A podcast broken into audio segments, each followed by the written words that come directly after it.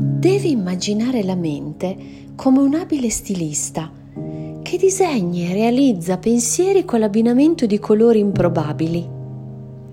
Ella è talmente brava da convincerti che quelli siano i colori perfetti per te, perché sono di tendenza. Così succede che da una rella piena di pensieri si utilizzino sempre gli stessi, lasciandone molti altri impolverati. La stilista sa di essere tanto influente e sarebbe anche in grado di trasformarti in un manichino sartoriale se glielo concedessi.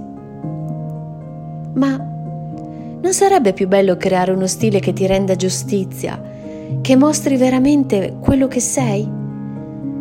Credimi, il risultato sarebbe di un colore stupefacente. Allora prova a non farti influenzare da ciò che ti viene propinato e apri una finestra per far entrare aria e luce nella tua testa. È ora di togliere quella patina polverosa e di far fluire i pensieri scomodi a lungo accantonati.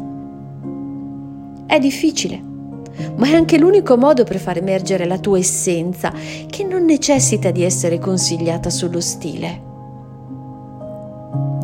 Io mi sento fortunata perché, come sai, nella mia testa ho scoperto di avere una macchina per popcorn. Però ci sono voluti anni per farla funzionare. Ok, forse è un po' vintage. Sì, sì, anche rumorosa, lo ammetto. Magari tu nella tua potresti trovare un telaio per tessere parole e pensieri, oppure una macchina per zucchero filante per addolcirli. Chi può dirlo? Ma qualsiasi cosa sarà sempre meglio che essere fra le grinfie di una Miranda Priestley. Non credi?